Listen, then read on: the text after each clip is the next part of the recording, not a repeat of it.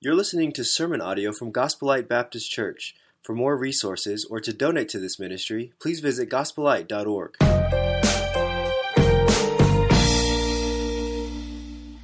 So I asked Pastor Shane if he would spend some time uh, last week opening up this series. But I want to begin this morning by backing up just a notch because uh, I want to ask you a question this morning. What is your, I'm calling this the real meaning of Christmas. This is my favorite Christmas verse. But what's yours? Let me give you some suggestions. You know, a lot of folks, when it comes to favorite Christmas verses, would no doubt choose Isaiah chapter 7 and verse 14, where the Bible says, Thank you. Therefore, the Lord himself will give you a sign. Behold, the virgin shall conceive and bear a son, and shall call his name Emmanuel. That verse will work 365 days a year. But there's something about that verse around this time of the year that seems to become even more sacred and special to all of us, right?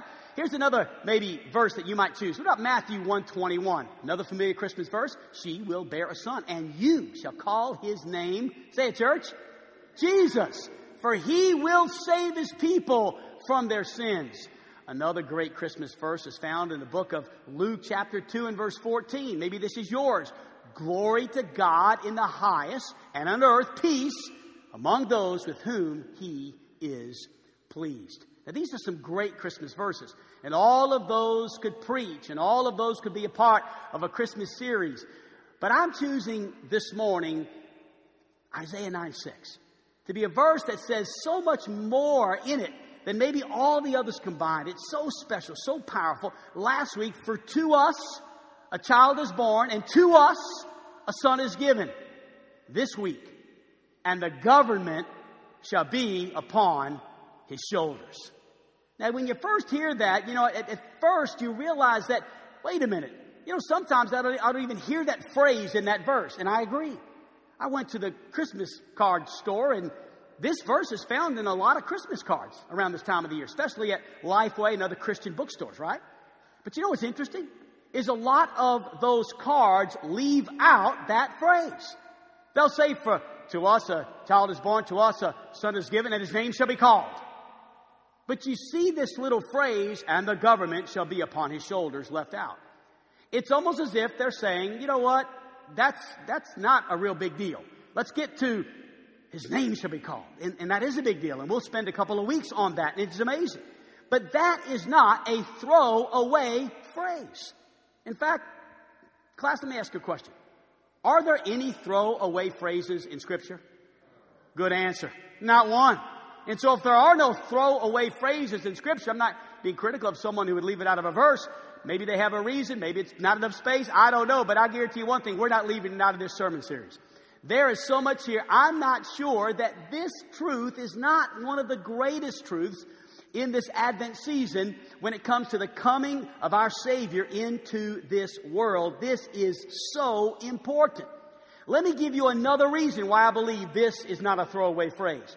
Because you know, in all the things that Jesus could have reiterated and brought back up, for to us a child is born, to us a son is given. His name shall be called Wonderful, Counselor, Mighty God, Everlasting Father, Prince of Peace.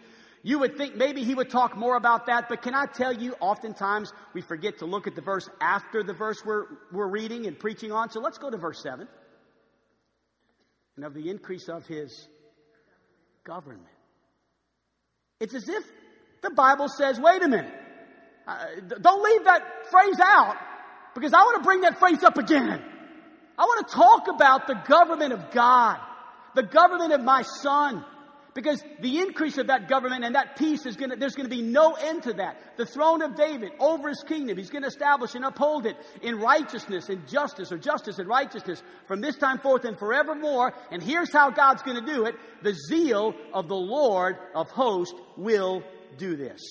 He elaborates on that phrase in that next verse for a whole verse. Kind of makes this message maybe have a little bit more interest and you know, uh, I'm not saying I'm looking forward to the next 10 minutes because we got to talk about government for just a little bit, if you don't mind. I'd rather skip this part. In fact, a couple of weeks ago, a church member came up to me and said, Your sermon had a slow start, preacher, but it had a good finish. I want to say thank you to that person if you're in the building. Sometimes I do need some critiquing and I do appreciate that because I do get off to some slow starts. But could you, could you agree with me for just a moment that, that maybe if God brought it back up again, we shouldn't just ignore this phrase and we should not uh, look for something that would be more appetizing to us, but maybe take for a moment and say, hey, listen, this is going to be a strong start and a strong finish because we're talking about something God was very interested in, very uh, profound about. And so let's get right in. Let's, let's get past this difficult subject of what's wrong with human government. Now, you know, I don't think it was an accident. It's interesting, but I didn't think about this until after I got back from Philadelphia. So my boys and I, uh, Mo and, and Zoe, who love the Eagles for whatever reason, they love the Philadelphia Eagles. I'm not sure why they don't love the New Orleans Saints, where I'm from, but anyway, they like the Eagles. And so we got tickets to go to the Monday Night Football game uh, in Philadelphia as a kind of a father son trip, and we had a great time. But while we were there, we also took advantage of being in a city that has a lot of historical uh, truth and history uh, in our nation, the city of Philadelphia, which used to be our nation's capital. And we did some great things. We spent a lot of time together, but we also spent a lot of time going to some of these different historical uh, places. For instance, we went to Independence Hall and Liberty Bell and the Congress Hall and the museum. My favorite was the Museum of the American Revolution, where we saw George Washington's tent, the original tent uh, that George Washington used during the American Revolution. It was just an amazing, powerful uh, uh, picture of freedom. And it was just outstanding. And I encourage everyone, if you've never taken that trip down memory lane of the history of our country, to our founding fathers in Philadelphia, it would be well worth at least one night and one day in that city just to see some of those things. The National Constitution Center is another amazing place. And so much of what you're going to hear when it comes to our nation, as you listen to it, as you experience it, you begin to come up with this, I believe, fact, but definitely this thought that number one, the system is broken. That, that something is not right about our nation now that our system of government is broken big time. And, and really all you have to do is think about our Constitution for just a minute, begin to kind of look over that, that document and even that, how it starts. We the people. So I want to take just a moment to introduce this, and I'm going to ask for a past president to give me a speech about 30 years ago. Just give us a minute and a half of his speech. And as you listen to a president speak about the nation and its freedom and the Constitution, let me say a few words about that first opening phrase in that Constitution and refer to the fact that our system is broken. Here it is Ronald Reagan. Ours was the first revolution in the history of mankind that truly reversed the course of government and with three little words We, the people. We, the people, tell the government what to do. It doesn't tell us. We, the people, are the driver. The government is the car. And we decide where it should go and by what route and how fast. Almost all the world's constitutions are documents in which governments tell the people what their privileges are. Our Constitution is a document in which we, the people, tell the government what it is allowed to do. We, the people, are free. This belief has been the underlying basis for everything I've tried to do these past eight years. But back in the 1960s, when I began, it seemed to me that we'd begun reversing the order of things. That through more and more rules and regulations and confiscatory taxes, the government was taking more of our money, more of our options, and more of our freedom. I went into politics in part to put up my hand and say, stop. I was a citizen politician, and it seemed the right thing for a citizen to do. I think we have stopped a lot of what needed stopping. And I hope we have once again reminded people that man is not free unless government is limited. There's a clear cause and effect here that is as neat and predictable as a law of physics. As government expands, liberty contracts. Man, when I heard that little speech, in light of the fact that I just came back from Philadelphia and experienced the history of our nation, and before you turn me off, this is not a governmental, uh, or, or Republican or Democrat or political speech. This is a sermon that God brought up in Scripture called, And the Government Shall Be Upon His Shoulders. So I thought it'd be a good thing for us to look at our government for just a moment and realize that there's a reason why Jesus is going to come back and take care of all this because it's broken. The system is broken. Our Constitution starts, we the people, in order to form a what? More perfect union a more perfect union. In other words, states were separate. And they thought, our founding fathers thought, the framers of the Constitution thought that we could be more together than we are separate. There is power in us working together. God says a lot about unity in Scripture. God says a lot about the church coming together. One of the reasons why we enjoy being a part of this togetherness in the uh, in the convention is the fact that there are 47,000 churches that we're together and we're not we have our separate governance, we have our separate autonomous churches, but we come together for the great cause of evangelism around the world. Kind of makes sense. It's exciting and we can do more together than we could do alone. And that's what our founding fathers thought. We the people in order to establish a more perfect union How's that working? How's it going? Are we together? To establish justice, justice. In Romans chapter 13, it talks about government being there for the purpose of punishing wrongdoers. I mean, that is a deterrent to crime. This is why Scripture is clear in Romans 13 about the purpose of government when it comes to a, a nation protecting its citizens from crime punishing wrongdoers. And, and that's what our founding fathers said in the opening statements of this great document. Then they said to provide for the common defense, to form a military, not necessarily to sail the seven seas and, and to defend the world, but to defend our nation, to form a military for the common defense of our country. And then to secure the blessings of liberty, to protect the freedoms of our country, and then to promote the general welfare in other words, that no individual can do something that is at the expense of the common good of another. And also to ensure domestic tranquility. That the government would make sure there is order in society and to allow for domestic peace.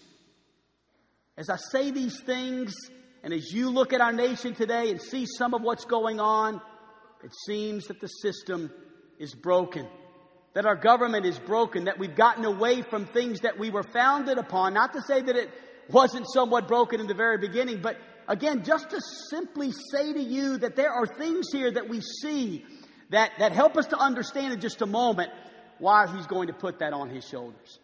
And then we think about the branches of government, the executive branch, the, the, the, the White House, the president, but our founding fathers said, look, we need three branches, not just an executive branch, but let's have a, uh, a, a, legislative branch that will include our Congress and then our judicial branch that's made up of the court system, beginning with the Supreme Court. And this was intended to be a perfect balance of power, to have checks and balances in our nation, that we don't become a country led by one dictator, but that we have a government that has checks and balances and that doesn't have too much power, but enough power to rule the people in a way that would honor God. But the court system is broke.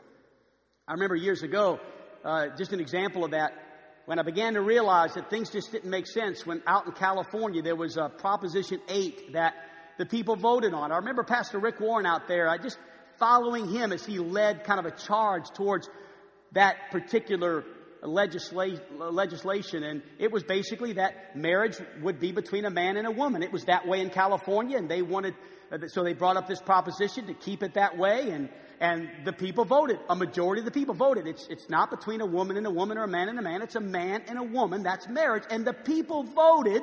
The majority of the people voted for that, but the Supreme Court of California said, "We know the majority of people want that, but that's not what's going to happen." And I began to realize, as a younger preacher, how does that work? If we, the people, voted and the court system overturned it, something is broken in our system. What am I saying? I'm saying all that to say that not only are, is the system broken, but secondly, that motives are suspect.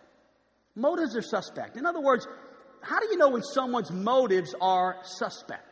Well, when they when they act in self interest. That's why it's so hard to get things done in Washington because 48% of those that are elected are lawyers.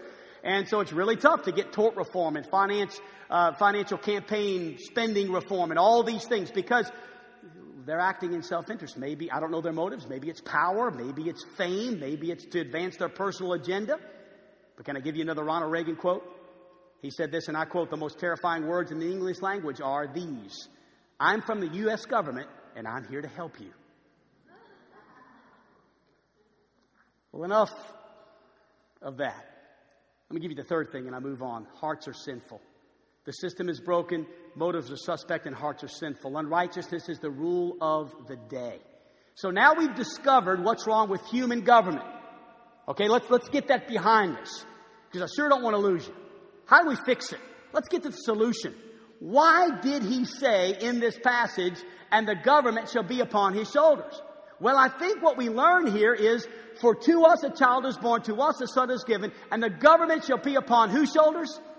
His. Who's his? Jesus.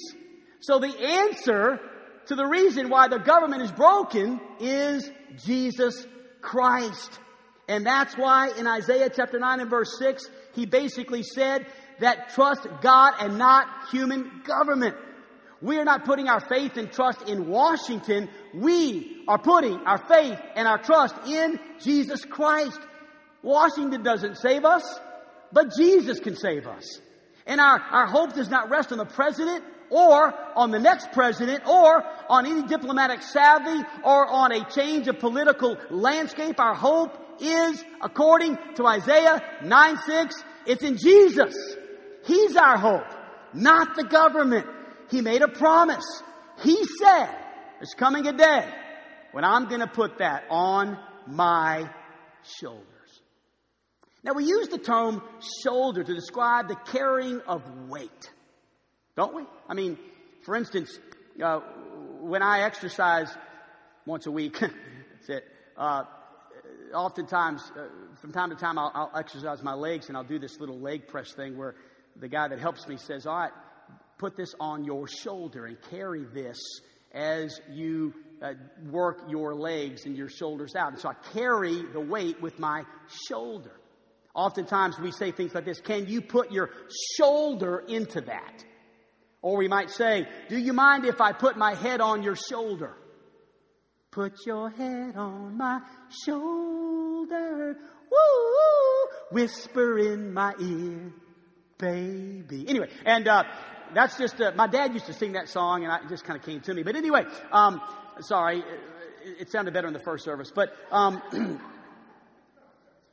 do you mind if I lean on your shoulder? Have you ever heard someone say this? I, I just don't think you can shoulder that. We, we use that term shoulder oftentimes to talk about carrying weight. So when we talk about Jesus in Isaiah 9 6, he says, He's going to put the government upon his shoulder. We're saying this about Jesus that he can carry us all. That no matter how bad it gets in this world, there is no limit to what he can carry. So the question is, what will it be like when the government is upon his shoulders? Well, let me tell you something right now. If you are a child of God, if you hear this right, it's going to excite you. If you're a child of God, you are already a citizen of heaven. All right. Three or four of you are excited about that. I mean, that's pretty, that's pretty exciting. If, if some of you are kind of critical, well, I don't know, why is he talking about, uh, uh, you know, this is church. Why are we talking about America? Well, we're not talking about it anymore. We're talking about heaven now. Amen.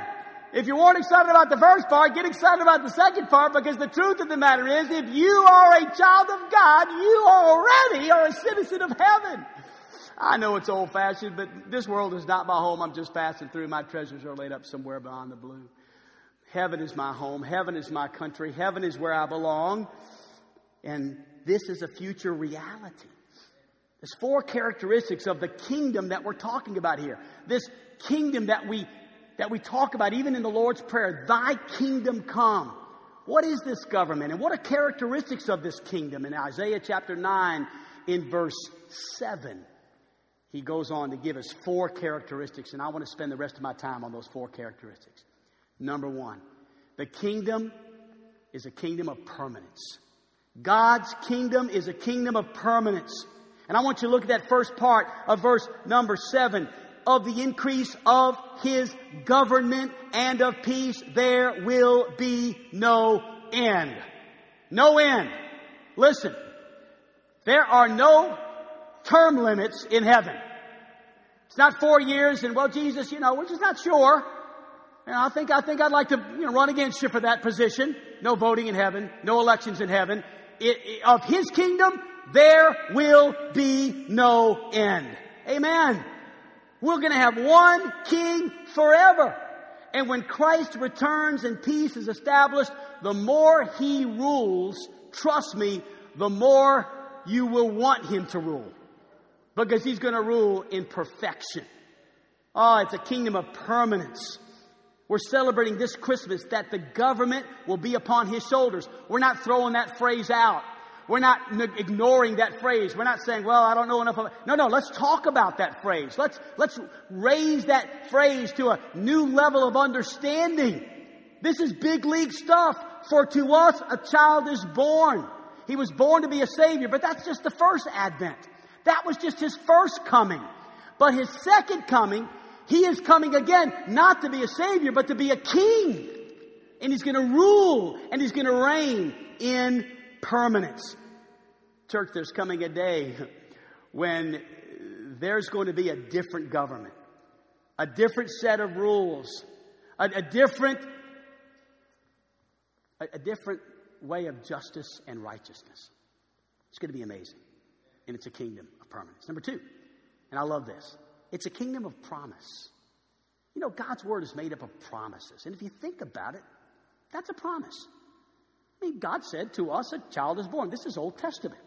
To us a child is born, and to us a son is given. And that, that worked out pretty good, didn't it? Amen? Was a child born? Yes. Was a son given? Yes. We've been enjoying that for about, what, 2,000 years. Hallelujah. Eh, it's pretty cool, isn't it? I mean, the fulfillment of Scripture was amazing in that God promised that a son, a child would be born, that a son would be given. God gave His only begotten Son. That whoever believes in him will have what? Everlasting life, eternal life. Are not you and I thankful for that? We're grateful that Jesus came, that first advent, he was born. But the second advent is this that the government shall be upon his shoulders. He came the first time as a, as a child, born as a baby in Bethlehem's manger. He died a sinless life on a cruel cross. He rose again for our redemption, but he's coming again. There's another advent. And that advent is going to be when the government is upon his shoulders. It's a kingdom of permanence, a kingdom of promise. Think about the promise he made back in Genesis chapter 3. The first promise of salvation was that the serpent would bruise the heel, but thank God that, he would, that he would crush the head of the serpent. And when it mentions that, it's talking about Jesus who would come and die, but that he would conquer death, hell, and the grave. And he crushed the head of the serpent, and as a result of that, you and I have been given salvation. And that promise was passed down to Jacob. And then uh, in First, Second Samuel, rather, chapter number seven, and verse sixteen, we see. And let me read real quick. First of all, I forgot to read the little phrase in your notes that brings this thought much much more powerful to us. It's a kingdom of promise. Look at that next phrase in verse seven: on the throne of David and over his kingdom. And that, that, that, again is a very important phrase in Scripture. Because we think about this throne of David in terms of not so much David's throne, but that throne that's been established is the throne on which Jesus is going to sit on. Look at the prophecy here in 2 Samuel chapter 7. It says, And your house and your kingdom shall be made sure forever before me. Your throne shall be established forever. And then in Luke chapter 1, verse 31, or 32, He'll be called, or rather, he'll be great and will be called the Son of the Most High, and the Lord God will give to him the throne of his father David. Do you see the fulfillment of Scripture there? In verse 33, it goes on to say, And he'll reign over the house of Jacob forever, and of his kingdom there will be no end. Sounds like familiar words, doesn't it? Because it's prophecy fulfilled. It's God keeping His promise. Anytime you hear the words prophecy fulfilled, you can just add the word promise to that. God kept His promise. How important is that for you and for me? To know that the fulfillment of Scripture is a, a, a, a, God who will never lie, who will always do what He said He would do. He keeps His promise. What I want you to see in this is that God has made a lot of promises, and you can trust Him. You can't trust government, but you can trust God. We, we serve a God who's aware of every promise that He has made, and He is absolutely reliable to the letter. Now, I don't know where you're at in your life today, but I would imagine there's some people here that are struggling around this time of the year with really believing that, you know, maybe that, that God is good, or that God has got your best interest in mind, or that God truly cares for you. It seems that depression around this time of the year becomes something that maybe we all deal with to a, to a certain extent. Things as the joy of the Lord becomes more focused on in song and in, in our worship service, and the message is, is positive, and we talk about the, the birth of a child, which is a wonderful thing that we struggle with all of our, at times with our faith. But I want you to know God's keeping his promise. He's coming again. And all this stuff that we're concerned about and hear about on Fox News and on Wall Street and around the world and war and all the things that at times tempt to discourage us and to defeat us, can I remind you that there is coming a day when all that will be over. And God will establish his kingdom. Why? Because he promised he would. The government is going to be upon his shoulders. Number three, it's a kingdom of permanence, it's a kingdom of promise, it's a kingdom of perfection. Notice that next statement to establish it and to uphold it with justice and with righteousness. And again, from this time forth and forevermore. It's amazing how often God reminds us okay, I'm going to do this forever. I mean, over and over again. God, God loves doing things for a long time. He's not a quitter. What he starts, he finishes. And here he says, I'm going to do this forever. I'm going to establish a kingdom, and it's going to be with justice and with righteousness. Every time you see God doing something, he does it with balance. It's not too harsh, but it's not too soft. Justice, perfection. Think about it. The right established and upheld always and immediately. Let me ask you a question. Is that America? The right established always and immediately. I mean, sometimes I hear about somebody who committed murder and 30 years later, it's still in the court system. And nothing's taken care of, and it's still. And I don't understand it all, but I can tell you this justice is not being upheld in our country. And all that to say, there's coming a day when justice will be upheld always and immediately. A kingdom is coming where he's going to reign with justice, but, but not too harsh. He's also going to reign in righteousness. This is our future. And when we say the Lord's Prayer together, and I have a just a portion of it on the screen, our Father which art in heaven, hallowed be thy name, thy kingdom come, thy will be done. On earth as it is in heaven. We're speaking of that government that's upon his shoulders. When he says the government shall be upon my shoulders, he's talking about his kingdom. And so when you and I pray, thy kingdom come, thy will be done, we're ultimately saying, God, this is not an empty prayer. This is a prayer that's saying, God, I can't wait till you come and establish your kingdom on this earth. Perfection, justice, and righteousness. That's going to be a good day, church. That's, that's what keep, listen, this is what, this is what ought to keep a lot of us excited about our, our citizenship in heaven. Is that that citizenship is going to be permanent. It's going to be per- perfect and it's going to be forever. It's a promise of God. We can claim it. We can believe it. That day is coming soon. And then finally, it's a kingdom of power. It's a kingdom of power. It says here, the last phrase, the zeal of the Lord of hosts is going to do this.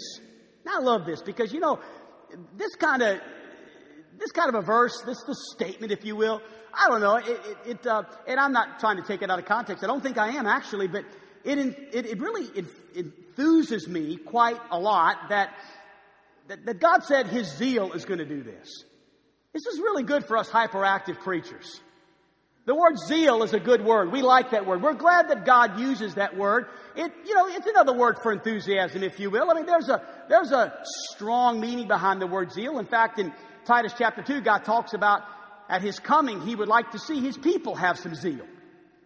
To be ready, to be watching, to be waiting, to be working, to be laboring as he, as we wait for Jesus to return. And so he says the zeal of God's going to do this. Now, what is this zeal? Well, three ways to understand God's zeal begins with this. First of all, it's not because He can. Can God do anything? Yes. Amen? But it's not because He can here. That would be His ability. And it's not because He said. And if Jesus says it, it's going to happen. I mean, God said it, I believe it, that settles it, right? But it's not because He said it. That would be His integrity. It's because of his zeal. It's because he cares. He's passionate about this. Church, he wants this more than you do. He wants to come more than you do. He wants to come and establish his kingdom more than you do. Why? Because he cares. No one ever cared for me like Jesus. God cares so much. God's passionate about this. You know what this makes me want to be? More passionate about living for him. Around this time of the year, the greatest time of the year to speak the gospel into people's lives, to invite people to church. Think about it. Do you have that zeal this morning? Is there a passion, a zeal in your life right now that is looking forward to what's going to take place next Sunday where the Christmas choir sings and we begin to celebrate the birth of Christ at a level with music and speak again the Word of God into the lives of people and, and, and see folks maybe come to know Christ as their Savior. Does that excite you or is it more about Santa Claus and the tree and the gifts? You see, we got to get our zeal back. We got to care about what matters to God because God cares so much about us. And what's going to do this? The government's going to be upon his shoulders. Here's what's going to do it ultimately is the zeal of the Lord is going to do this. It's because he cares so much for you. That's why he shouldered the cross. He carried the weight of the cross on his shoulder all the way to Calvary. Why? Because he cared. Because he cared. Because he loved you. And this morning, I, I want to encourage all of us to not just receive that love, but also let's share that love with others. What a great time of the year to do that. This is, this is unlike any other time of the year. Really, it is. It's easier to talk to people about Jesus, and I don't want us to miss that opportunity. I wonder how many of us might consider this morning in the invitation just taking a moment where we're seated or at the altar and just saying, God, I want to commit to sharing the gospel with somebody this week. At least in the form of an invitation to come with me to church, to be here. You know what was so beautiful about Carrie's wedding yesterday? Carrie Cunningham, my secretary, got married. And what was the most beautiful part of the wedding was when I was able to share that Chris was standing there as her groom because at Regions Bank, she invited him to come to church. And that invite turned into Chris going through discipleship with me, getting saved in my office, getting baptized here at Gospel Light, and getting married yesterday because somebody cared. Cared enough just to invite somebody to church. I love that. Isn't that cool? I love that. That's awesome. And I, I and I know we're clapping for Jesus. I know we are because God's the one that put that in Carrie, that zeal to, to say, you know, actually, he was flirting with her. He kept asking her every time she'd go to the bank, you know, hey, what are you doing tonight? And every time she just kept saying things about church. Well, what I'm doing is I'm going to this activity. I'm going to church tomorrow. I'm going. And finally, he came. And he got saved and he got baptized and he got married to the woman that invited him. The beauty of that story is the beauty of this story, and that is this the zeal of the Lord will perform this, and you and I have an opportunity while we're living here to have that zeal to be excited. See, I'm not a freak show. I'm really not. I mean, I'm really not. I'm just, I, I'm really just excited about Jesus. And I really am excited about his government that's going to have no end. And I'm really pumped it's not going to have a Republican Party or a Democrat Party or a Libertarian Party, God forbid. It's going to have a government that's ruled and reigned by Jesus under his set of rules and, and, and his grace and His justice and His righteousness. Isn't that cool? I tell you what, we won't have any questions when He's in charge. We'll just be like, Yes, sir. We'll like it every day. We'll love it every day, more and more. And so I challenge you this morning. Do you want His kingdom to come? Do you long for that day to come? I do. But until it comes, until even so, Lord Jesus comes, would you join me and Him in having zeal for God? Zeal for the gospel. Zeal for inviting people to come hear the gospel. Zeal for sharing the love of Jesus. Let's just have zeal as we wait and watch and even work until the coming of our Lord and Savior, Jesus Christ, who has the government upon his shoulders. He can carry us. He's got this. There are no limits to what he can bear. It's okay. We're citizens of heaven. It's all good. I promise, because he promised. Every head bowed, every eye closed. With our heads bowed and our eyes closed. Oh, is it going to be easier to preach on wonderful counselor, mighty God, everlasting Father, Prince of Peace? Probably. Probably. To be honest. But I didn't want to throw away this phrase. I just felt like there was something to this phrase that was going to mean something to us like it's never meant before. You know, going to Philadelphia last week was really cool, honestly. It was awesome. Man, it made me love my country more. It did. I, appreciate our nation. I, I was just totally amazed at our history and the faith of our founding fathers. It was so incredible. My boys and I enjoyed it more than probably the game. Well, not that much, but we did enjoy it. But you know what? As I got back and started finishing this sermon and putting the final touches on this, I got to thinking, man, God, our country really is a mess. so I sure am glad you're going to fix it. And it's not this country He's going to fix, it's when His kingdom comes and He rules and reigns, and there's a new heaven and a new earth and a new government with Him as King forever. It's going to be great. I don't have it all figured out. I really don't. I don't think anybody does. But I know this. I know enough to know that He's promised it. And it's going to be awesome. And so if you're here today and, and, and, and God is calling you to Himself and you, you'd like to come to Christ this morning and establish your faith in Him, we encourage you. That's why we're here up front. That's why we are standing and praying and just we're here to pray with you. We're here to talk with you about any decision that you'd like to make this morning. But maybe others, you've made a commitment to Christ, but it's been a while since you've had zeal, excitement.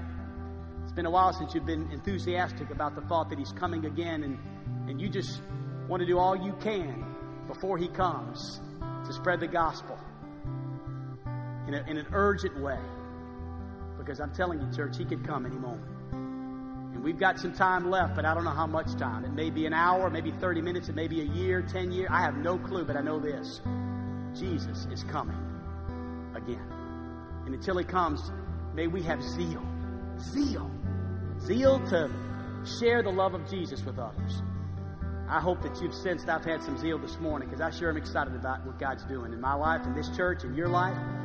And I pray that as God begins to work in this invitation for just a few moments before we close, that you would take advantage of this opportunity to, to let the Holy Spirit let the Holy Spirit teach you what you need to do about what's been said. And prayerfully, it's at least, at least it's to spread the gospel this week, to invite somebody to church, to make an effort to introduce somebody to Jesus. Father, I love you. I thank you again for the opportunity to share this wonderful word with our people. Thank you, God, for Isaiah chapter 9, verse 6. Thank you for the fulfillment of that scripture and that prophecy that you sent your Son to die for our sins and save us. And Lord, that prophetic kingdom that's coming and going to be established and rule and reign forever. God, I'm anticipating some amazing things. But until then, God, may we be faithful. May we be zealous to good works. I love you, Lord. Bless this invitation. And if there's anybody here under the sound of my voice that does not know you as their personal Savior, may today be the day that they reach out and accept your loving forgiveness for their sins. In Jesus' name, amen. Shall we stand? With everyone standing, if God is calling you to the front or calling you to pray or to make a decision, you take that time right now to do that. Let's worship.